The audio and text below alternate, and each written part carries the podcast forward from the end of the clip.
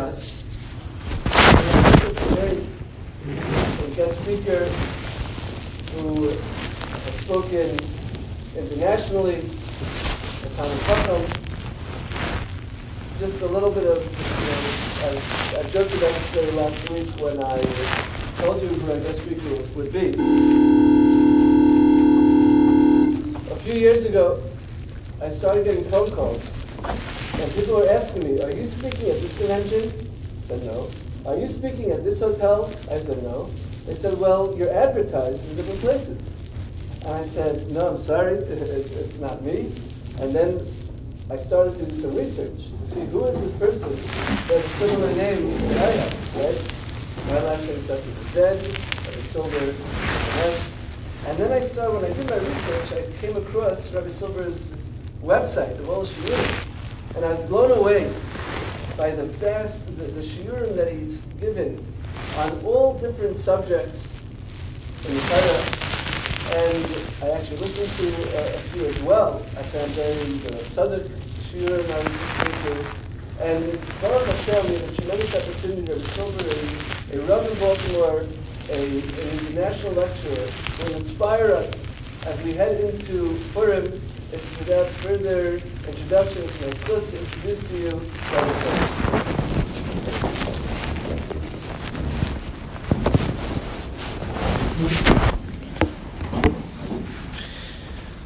Right, good morning, everyone. It is an uh, incredible schus to be here with you. To thank Rabbi Zilber for allowing me to share with all of you just a few words. Hashem in anticipation of Purim, upcoming Yom Tiv. And it's always special to come into a school that's filled with so much potential. Anytime you come to a place like this, you see young women who are maturing Baruch Hashem from children into young adults, then into adults, hopefully actualizing your potential, finding your co-host, becoming the best version of yourselves. And so it's really special to be able to tap in. I, I, I always feel privileged to come to speak in schools because the truth is I get so much chizuk from just seeing young people who are hopefully excited about life, excited about learning, excited about what the future holds. So I want to share with you, Rishus Rabbi Zilber, a few insights on Purim. You know, there's an amazing Rambam. I'll start with the Rambam, and then again, if at any point I'm going to ask you to participate, I don't like to lecture, especially at schools. So Amir Hashem will learn together a little bit. But I'll start us off with the Rambam. The Rambam says this is a Rambam in Hilchos Megillah, and the Rambam says something amazing. Kal Sifrei Hanavim b'chalak suvim asidin libatel limos hamashiach chutz mimegillas Esther. One more time. Kal Sifrei Neviim b'chalak suvim asidin libatel limos hamashiach chutz mimegillas Esther. Anyone want to venture? What does it mean? What does it mean? So you're about to put up your hand. No, no, okay. Any any thoughts? All right, I'll start you off with this one. The Rambam says something amazing. Mashiach comes, Mashiach comes, all of Nach, Nevi'im and Ksuvim, we're kind of gonna stop learning them. They're gonna be relegated to a second tier of importance, with the exception of Megillah Esther. Now let's talk about this in just a moment. Why would you think that the books of Nach, that Sifrei Nach, Nevi'im and Ksuvim, would be relegated, would be set aside to a secondary importance when Mashiach comes? Why is that? Do they talk here? They, they don't talk. They don't talk. They're very quiet. Mamish. Okay. Any thoughts? Who's going to be the Nachshon Ben Aminadav? Right? Who's going to jump into the Yam first? Right. So again, okay, I'll get you started with this one again. So on a basic level, remember, so much of Nevi'im and Ksuvim is focused on Nevuas from, from, from Mashiach. So much of Nevi'im and Ksuvim is about telling us about what was, preparing us for what will be. So when Mashiach comes, Emirat Hashem Bekarov, so many of the stories, the narratives, the lessons contained in Nevi'im and Ksuvim will simply not be relevant. You know, it's like there's a machlokes in the Gemara about whether or not we're going to make reference to Yetzias Mitzrayim when Mashiach comes. Big machlokes in the Gemara. You know, everything we do now is Zechel Yetzias Mitzrayim, to remember the fact that we left Egypt. So the Gemara records an opinion that says when Mashiach comes, we're going to stop talking about Yetzias Mitzrayim, but instead we're going to speak about Mashiach. So along the same lines that Rambam says, all of Nevi'im and Ksuvim are going to kind of be relegated to a secondary level of importance with one exception. And what's the one exception?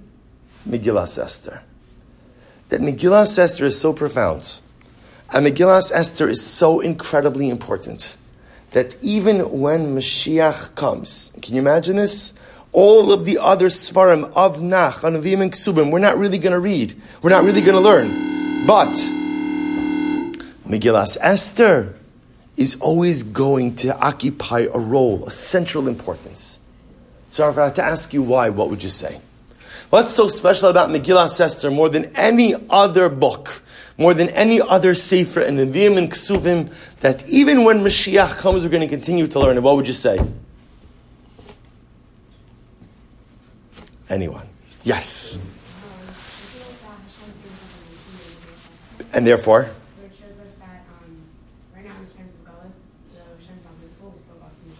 Beautiful. Beautiful. Excellent. Excellent. Well deserved. Well deserved. Excellent. Hey, beautiful. The truth is, there are many themes which we'll talk about in Megillah Esther, but one of the incredible things is that the name of Hashem is not mentioned once. But yet, again, the Megillah is the story of Hashgacha Pratis. The Megillah is a story that the Ribono Shel Olam guides each and every step we take, guides each and every event which unfolds in our life. And maybe that lesson of Hashgacha, maybe that lesson of the involvement of the Ribono Shel Olam and everything in our lives is so important, so important that we're going to continue to learn it even when Mashiach comes. Excellent. Any other thoughts? Why Megillah Esther is so incredibly important? Nothing. Okay, so I'll, continue a little bit. You'll chime in, Emir Hashem. So I want to share with you a couple of ideas as to why I think that Megillah Esther is of pivotal importance, so important that at the end of the day, even when Mashiach comes, we're going to continue to learn it. Number one, Megillah Esther teaches us the important lesson of self-esteem.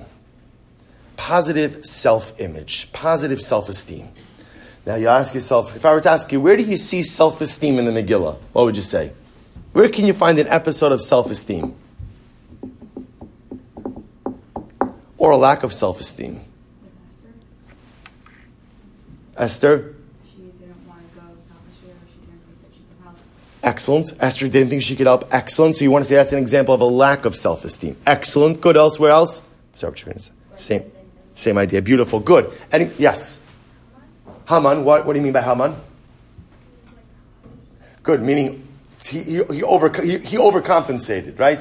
Arrogant, haughty, maybe too much self-esteem, too much pride. Good. Where else?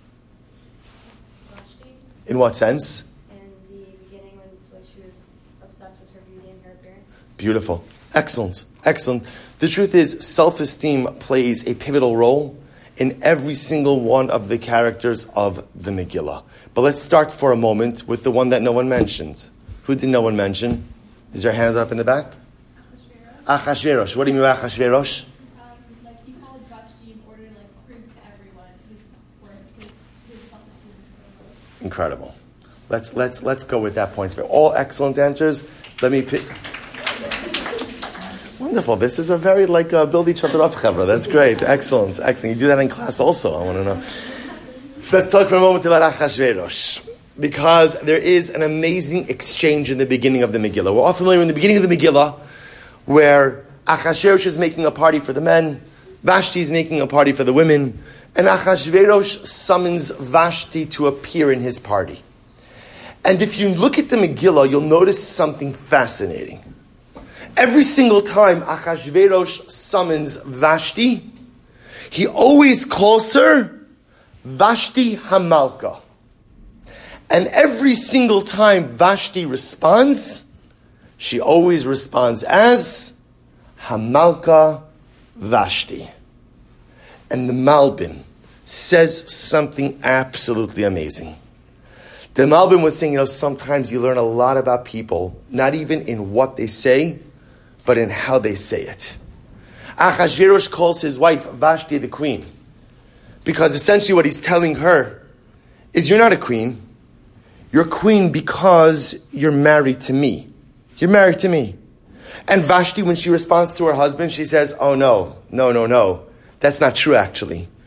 You're the king because you're married to me. Remember between the two of them, who was real royalty? Vashti. Right? She was the great granddaughter of Nebuchadnezzar. Who was Haman? And in fact, the Gemara Maseches Megillah records the incredibly difficult conversation that the two of them had, where Vashti calls her husband a stable boy. She said, You're nothing. You're not royalty. However, you rose through the ranks, you rose through the ranks. But you didn't earn this. That's not really, that throne is not really yours. It doesn't belong to you. You're an outsider. You know, you ever have an experience when someone says something to you and it hurts you to your core? I'm not going to ask for a show of hands because I'm sure we've all had experiences like that. And the truth is, when someone says something to you that's really hurtful, when does it hurt most? What? When it, I just heard someone whisper it. When it's true. You know, sometimes people say hurtful things to us and they're not true, and I can let it slide. And sometimes someone says something hurtful to me and it hurts, but the truth is, it's true. Vashti says to Achashverosh, You're not royalty. You're not a king. You don't belong here. And the truth is, Achashverosh deep down feels that's absolutely true. See, Achashverosh fundamentally suffers from a lack of self esteem. And what happens in life when you don't have self esteem? And this is incredibly important. What happens when you don't have self esteem? What do you do? People who lack self esteem, hopefully no one here suffers from it. But if you lack self esteem, how do people who lack self esteem compensate for that? What do they do? I'm sorry? Put other people down. Number one, excellent. Excellent. How else? They try to prove that they do have self esteem, right? Absolutely. They overcompensate. And who do they often align themselves with? When a person l- lacks self esteem, who do they generally gravitate to? I'm sorry? Those who they admire. Good. Who else? Power. Who else? Those who have qualities that they don't. Excellent. Who else? Oh, great. By the way, all great answers. Incredible. I'm happy I came. I'm learning so much. Baruch Hashem. Hey, who else? They also gravitate to people who build them up. Right? When I lack self esteem, everybody wants to feel that they're worthy. And everyone wants to feel that they matter. And everyone wants to feel that they're important. So when I don't feel that way, I'm going to gravitate towards people who allow me to feel that way. What does Achashverosh do? Achashverosh lacks self worth. He lacks self esteem because the truth is he realized that the words that his wife said, as biting, as as critical as they were, they were true. So first of all, how does Achashverosh deal with Vashti? Right? Done. Right? T- kind of takes her out of the picture. Right? She's out. She's out. That's one way to deal with lack of self esteem. And you ever wonder when you read the Megillah, you know, Haman comes along to Achashverosh, and he says to Achashverosh, something so interesting. There's this nation, Yeshno Am Echad, Mafuzar Umafura Ben Amim. There's this one nation, and they're scattered and they're dispersed, and the king, they don't listen to you, they don't keep our customs, they're not really part of society. You know what? You should just annihilate them. By the way, what's missing from Haman's speech to the king? What's missing? Only one little piece of information, which is who are the people that he's referring to? Haman does, we know it's the Jews, but Haman never once makes reference to Am Yisrael. He never says it's the Jewish people. He just says there's this nation. And here Achashverosh is willing to go ahead and literally annihilate an entire people. Go ahead and eradicate men, women, and children from within his country. Why? Why? Okay, so it's easy to say, oh, Achashverosh was an anti-Semite. He hated Jews. Maybe, maybe yes, maybe no, I don't know. Hey, how is it that Achashverosh is willing to go ahead and go along with this plan to annihilate men, women, and children without even knowing who it is that he's ready to annihilate? Why was he willing to do it? He lacks self-esteem. And you know what? Haman built him up. You see, Haman told the king every single thing he wanted to hear. You're the king, you're powerful, these people, they don't respect you, they don't this. Haman was a master manipulator. And Haman understood that Achashverosh lacked self-esteem. He understood it. He absolutely understood it. And he played on it, or better stated, he preyed on it, with an E, not an A. He preyed on it. And he manipulated the king by making the king feel all chashiv And once he manipulated that lack of self esteem, once he manipulated that, then ultimately again, Achashverosh was like putty in his hands. And Achashverosh was willing to do anything and everything. By the way, where else do you see Achashverosh's lack of self esteem? Right? Remember, Achashverosh chooses Esther to marry her. What does Achashverosh know about Esther? What does he know about her? Nothing. Right? He doesn't remember again. We're not even sure of Esther's name, right? Is it Esther? Is it Hadassah? What's her name? Where is she from? Who's her people? Who's her family? Nothing. Says the Malbim again. This was the perfect shidduch for Achashverosh. Because Achashverosh, when you suffer from self-esteem, or lack of self-esteem, you don't want anyone to make you feel even less. So the best person to marry, the best shidduch, the best wife, anonymous. She's not a threat. She's not a this. She's nothing. It's no challenge to my already eroded self sense of self esteem. But this is Achashverosh, a man who lacks self esteem, a man who lacks self worth. And when you lack self worth and you lack self esteem, there is no telling what trouble you can get yourself into. But here's the incredible thing about self esteem Where's the only place you can get self esteem from? The only place? Yourself. Excellent. There's only one address for self esteem. Hopefully, you have parents who believe in you, and hopefully, you have teachers and a hanhala that believes in you, which I'm sure you do. But at the end of the day, the only person who can make you believe in you the only person who could endow you with a sense of self esteem is you. Self esteem is a choice. I want to tell you an incredible story. In our shul, Baruch Hashem, so we try every Shabbos to have a beautiful, like a Carlebach type of Kabbalah Shabbos. Really beautiful, a lot of singing. At the end of Lechadodi, we dance. And there's a very sweet boy in my shul. He has, he has Down syndrome. So we just started really coming to shul Friday night recently. And a few weeks ago, after, and he also, he just, he loves to talk to me right in the middle of davening. Comes over to me, starts talking. It's great, sweet, beautiful neshama. We finish dancing after Lechadodi, and he comes over to me and he says, Rabbi Silber, I just want to tell you, and this isn't in a whisper, by the way. This is a little bit, I just want to tell you, I'm so happy. I said, wonderful. I said, Why are you so happy? He said, Listen to his words. He says, Because I know that I am just the way Hashem wants me to be. I know that I am just the way Hashem wants me to be. I'll tell you, girls, in that moment, it took all of my strength and then he hugged me, and he's a bear hugger. You know bear huggers? You know, like people who like get on and they don't let go. So this was one of those awkwardly long hugs, I'm not to lie, right? But here, I thought, Ribono Shel Olam, I'm so privileged in my life to have so many wonderful Rabbeim, to have so many incredible teachers, so many incredible role models. But I learned from this young boy a more profound lesson that I've ever learned in my entire life.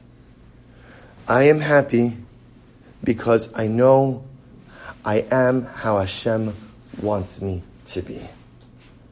That's where self esteem comes from.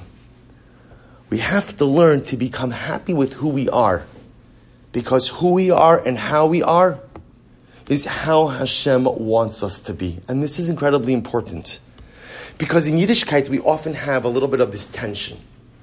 On one hand, we're growth oriented. We're growth oriented, right? And when you're a growth oriented person, I always want to be better. I always want to be more. I always want to accomplish. And that's incredible. And we should always be growth oriented each and every day. But there's a danger sometimes in the growth oriented personality, which is that we forget how to be happy with who we are. You know, it's difficult growing up in today's world. It really is. And I think it's especially difficult if you're a young woman. And I think it's especially difficult if you're from young women because there are so many different expectations. Expectations within Yiddishkeit, expectations within society. Often those expectations clash. And sometimes we feel that we're not whole. And we feel like we don't have worth. And we feel like we don't matter. I want to grow, I want to be, and I'm not there yet. But a person has to work on having positive self esteem as well. You know, a person, since I had this interaction with this boy, every day I try to, to think about this yisod. That I have to be happy with how Hashem made me. I have to find the happiness in who I am. Not a happiness in who I'm going to become. Not a happiness in who I might evolve into. I always want to grow. I always want to change. I always want to evolve. But I also have to find the happiness in who I am right now. Am I happy with me? If I look in the mirror, am I happy with the person who is looking back at me? And it's tragic to see how many people are unhappy with who they are. And when you're unhappy with who you are, you lack self-esteem. You lack confidence. In the moment you lack self-esteem and you lack confidence, you end up making terrible life decisions. Because sometimes we think that this will give me confidence, this will give me happiness, this will make me feel better about myself. And so often, the decisions we make from a place of a lack of self esteem, of a lack of confidence, of a lack of self worth, sometimes the worst decisions we make in our lives. That's Achashverosh. We want to sum up Achashverosh in one sentence, in one line. A man who makes decisions from a place of no self confidence and no self esteem. And we see how that worked out for him. So, message number one in Megillah Esther is you have to work on positive self esteem. No one's going to give it to you. The only way you could have it in life is if you choose it. And it sounds a little bit corny, but to take a little bit of time each day and to say, you know what? I'm happy with who I am. You know, Rabbi Nachman of Breslov says something amazing. He says, there's a mitzvah we know, have Hevedanis kala adam lakaf sechos. What does it mean, have Hevedanis kala adam lakaf sechos? What does it mean? Give, judge people favorably, give people the benefit of the doubt. So if I were to ask you, give me an example of giving someone the benefit of the doubt. Give me an example of it. No one here gives people the benefit of the doubt. I'm sorry. Right? Give me an example of somebody giving someone the benefit of the doubt. Any suggestions? I'll give you an example. You see someone walking into a non kosher restaurant. Okay? Right? You see someone walking into a non kosher restaurant. So, you have two possibilities as to the way you could understand their actions. Possibility one what? They're eating non kosher. Possibility two? Going to use the restroom, maybe going to get something to drink, right? So dan lekaf sechus, dan lekaf sechus means going ahead and when you see someone, do, the way we understand it, when you see someone doing something wrong, instead of ascribing negative motivations to their actions, try to see something positive in what they're doing. But Rabbi Nachman asks a good question. What happens if it's not possible? In other words, let me paint the other scenario for you. Person walks into the non-kosher restaurant and they come out holding non-kosher food. And not only that, as you're watching, you see them take a bite into it. Is there any positive spin you could put on that? I guess you could say, well, maybe they didn't know it's not kosher. Maybe they thought chazir was, I don't know. But no, right? Rabbi Nachman, what do you do in a situation where I see someone committing an Avera? I see someone committing an Avera. I see it. And there's no possible positive narrative to what it is that they're doing. Rabbi Nachman says something so profound. You know what you do? You try to find something else positive in that person. Being dan lekaf zuchus doesn't always mean finding a positive narrative for every single event. Because some things are just sinful. Some things are just wrong. Being dan lekaf zuchus sometimes mean, I know what that person is wrong, doing is wrong. But at the end of the day, let me focus on something positive. Right now, they're eating that non kosher item. But you know what? I also happen to know they're a good friend. I happen to know this person does a lot of chesed. They give tzedakah. he or she davens with kavana. When you see someone failing, find something positive about them. And says Rabbi Nachman, we have to do the same thing for ourselves. Because sometimes when we look in the mirror, all we see is the totality of our faults, of our misdeeds, of our mistakes, of our wrong turns in life. And says Rabbi Nachman, it is equally as important. You have to, I have to be aware of my faults and my shortcomings. But it's equally as important to be aware of the goodness you possess. Havidanis kala adam, including yourself, lakaf sechus. We all fall, we all fail. But look for something positive inside of yourself. And the reason this is so incredibly important is because if all I'm focused on are my failures, if all I'm focused on is my misdeeds, then I'll have no confidence, I'll have no self esteem, I'll have no self worth. And like we just said before, once that happens, unfortunately, it opens the door to all kinds of negative behaviors. And this, I think, is a profound lesson on Megillah Esther. The need to work on self worth and positive self esteem. To take time every single day to look in the mirror and say, you know what? There are great things about me. There are some negative things also. There are things I have to work on. There are things I have to tweak. Maybe there are things I even have to get rid of. But there's so much good inside of me as well. We have to build ourselves up. And by the way, you can't rely on other people to build you up. Because sometimes they do, sometimes they don't. You can't rely on other people to give you self esteem. You can't rely on other people to give you confidence. The only person who is responsible for your sense of self esteem and your confidence is you. And the only person who could help instill that in you is you.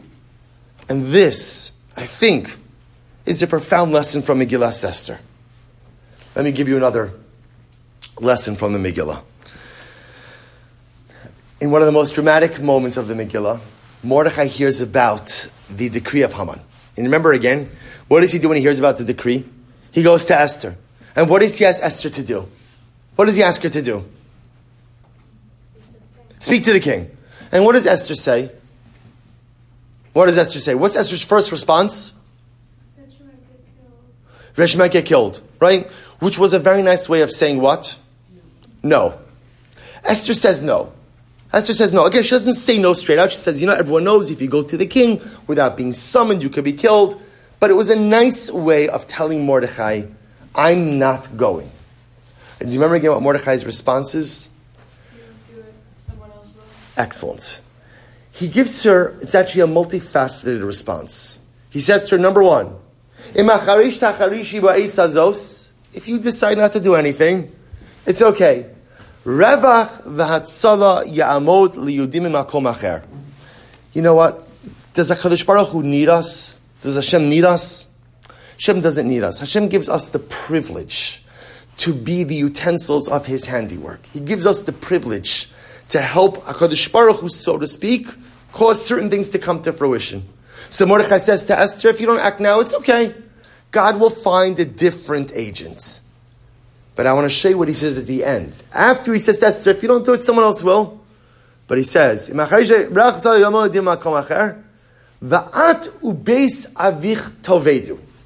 But you and your father's home will be lost.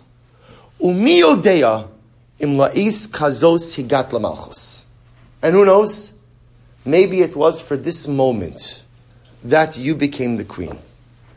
And the Malbim, once again, the Malbim Megillah says is beautiful. The Malbim says, I don't understand. Why does Mordechai say to Esther, if you don't act now, you and your father's home are going to be lost? You know what? If there's one Jew who is safe in the Persian Median Empire too, it's Esther. Esther's fine. Esther is fine. The king is smitten with her, right? He's in love. The, Esther is totally safe and secure.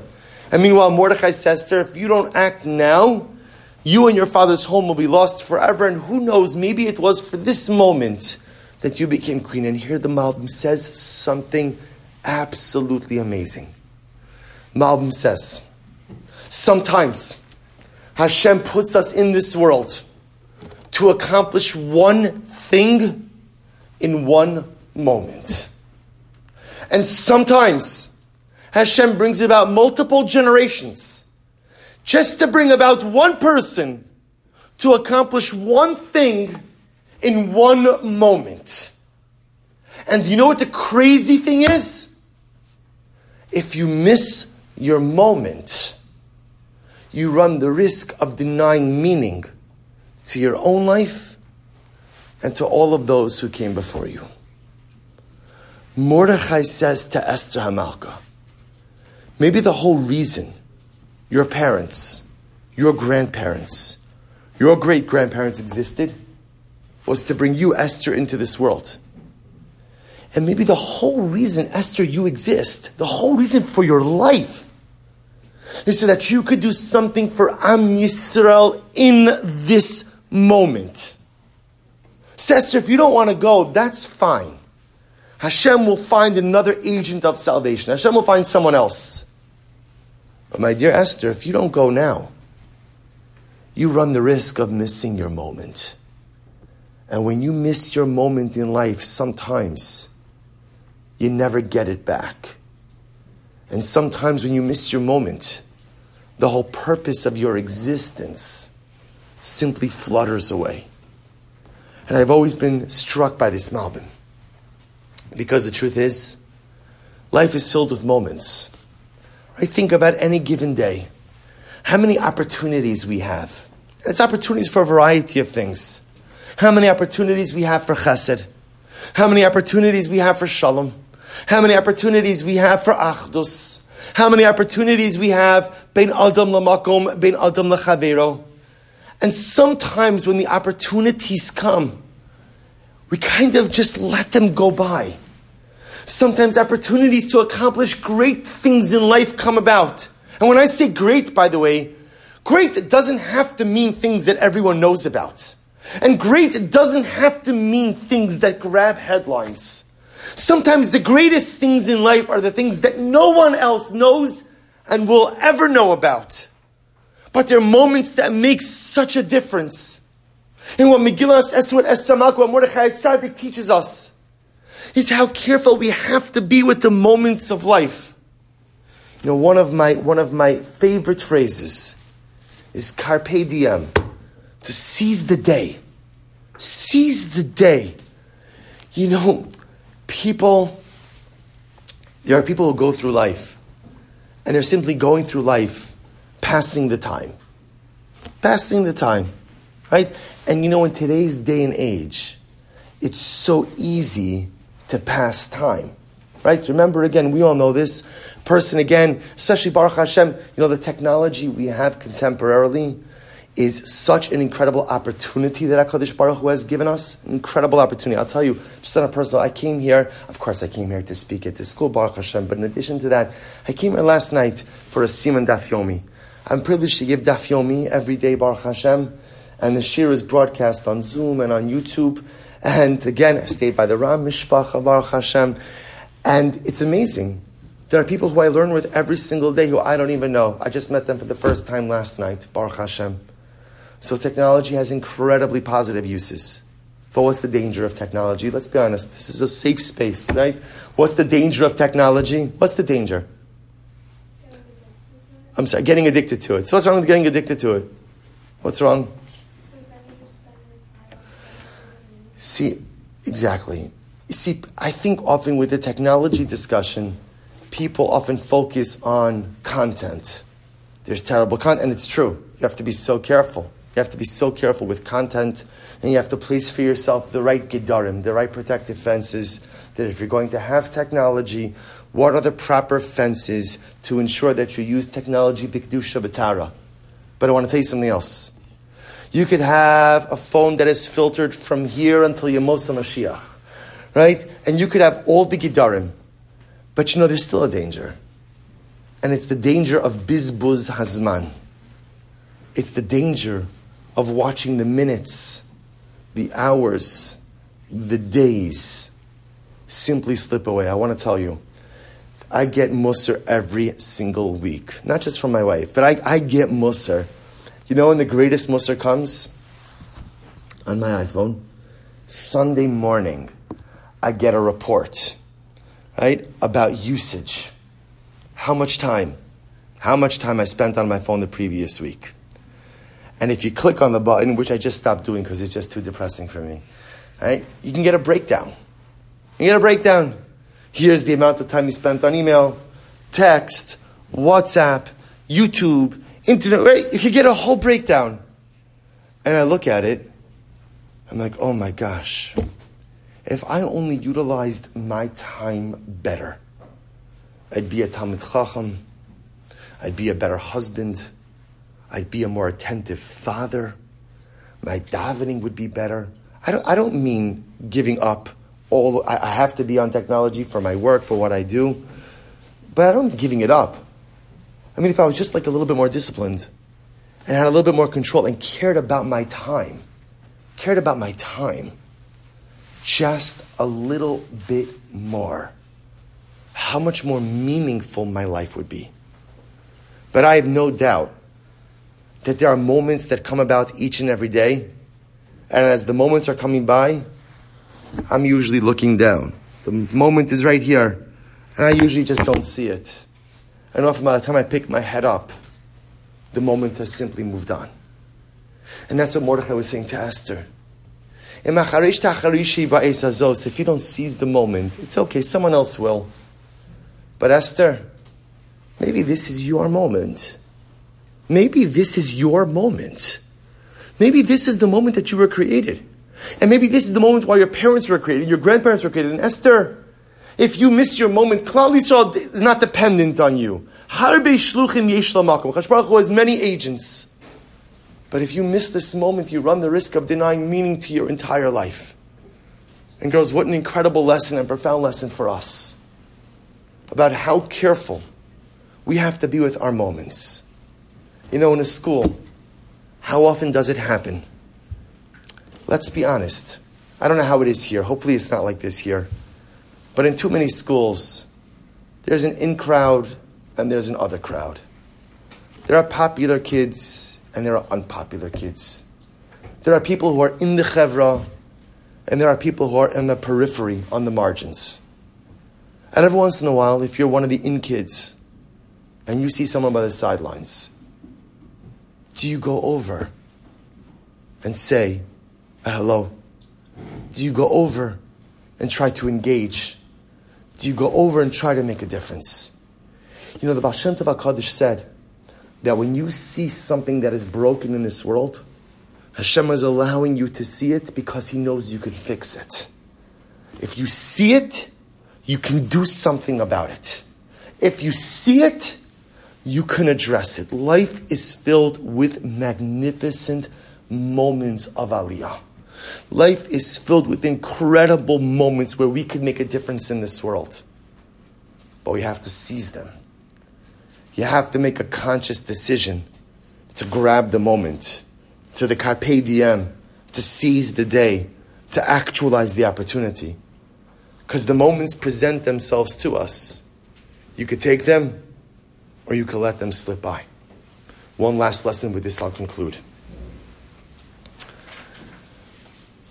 The Gemara Maseches Megillah records an incredible, incredible discussion. The Gemara says that after the Purim story, Esther says to the Chacham, she says to the rabbis, Kisvuni Ladoros, or Kivuni Ladoros, two different lines in the Gemara.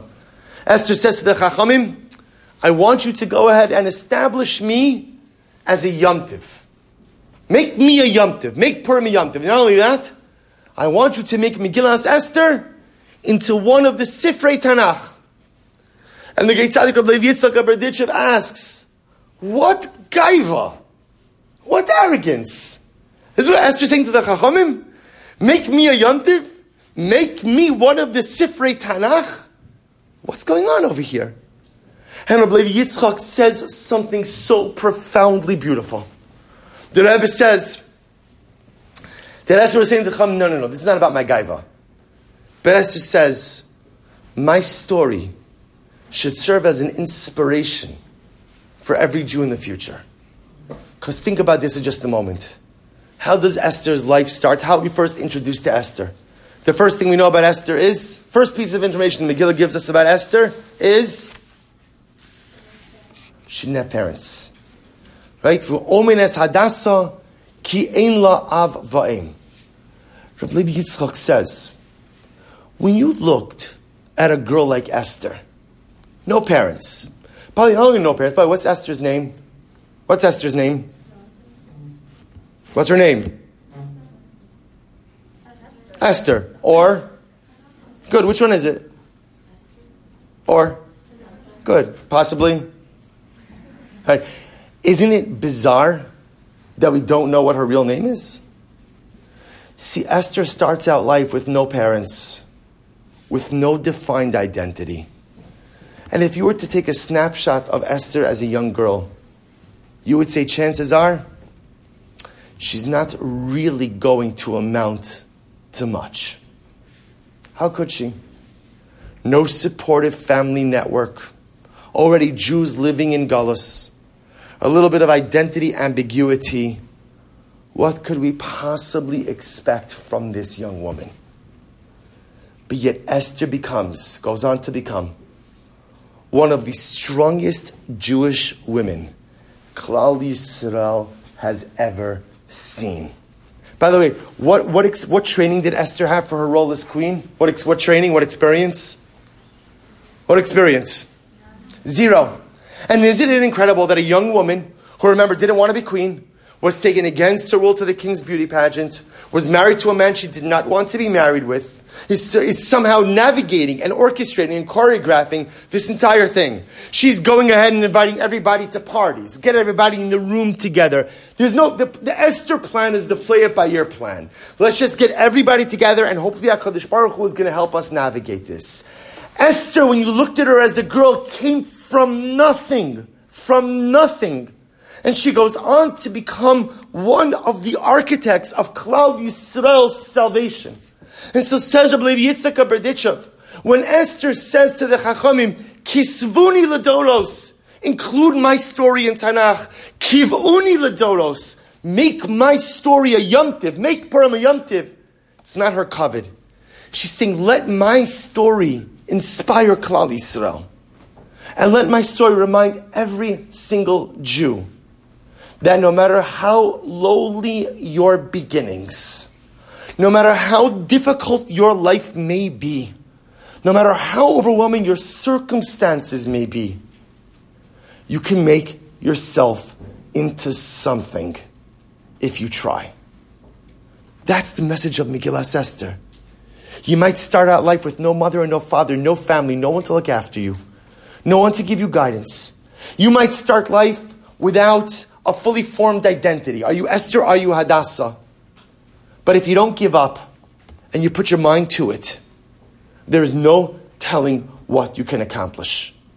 We often don't choose the circumstances of our lives. Right? We don't choose the family we're born into. We don't choose the upbringing that we receive. We don't choose if we get a lot of love, don't get any love, get some love. We often don't choose the opportunities that are presented to us. But we do make the choice to either give up or to push forward. And that's the lesson that Esther Hamalka wanted, memorialized for all eternity.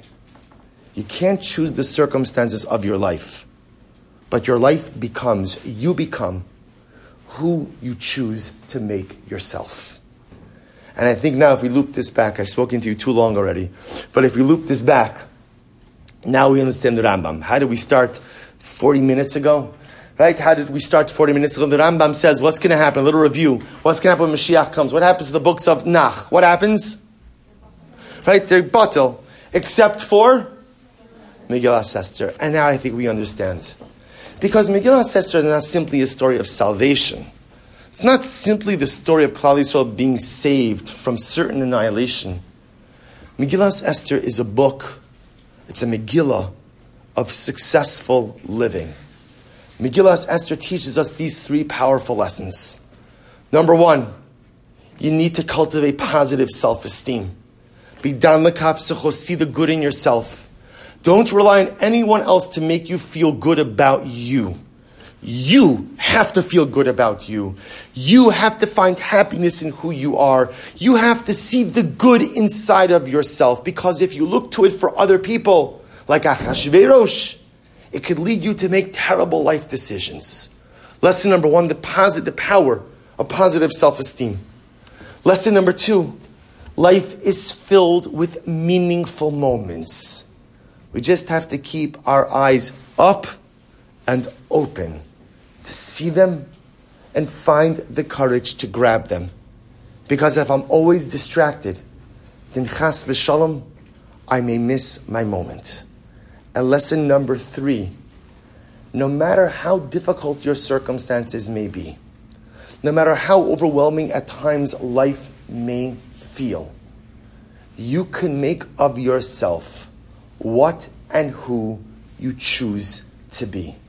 This was why Esther Hamalka wanted her story memorialized for all ages. Not for her gaiva, not for her ego, but for the inspiration that she affords us. So we should be zocha over this Yom Tov of Purim. To Mirat Hashem, first of all, feel the great joy of the day, incredible joy of the day. Right? I hear that for you also, you're coming out of COVID. In the United States, we finished COVID already. Right? But Baruch Hashem, good. It's, eh, hopefully, you're coming out of it soon. Eh, Mirat Hashem, to use this Purim to feel real simcha, to feel real joy, to feel real elevation. And when we listen to the Megillah, to internalize these lessons, and maybe if we take the lessons of the Megillah, we'll be zocha to come to that time what the Rambam describes. A Mashiach will come. The books of Nach will no longer hold the same relevance for us, but we will always keep Megillah Esther with all of its lessons in our hand and in our heart. Thank you, and Afrela from Poland.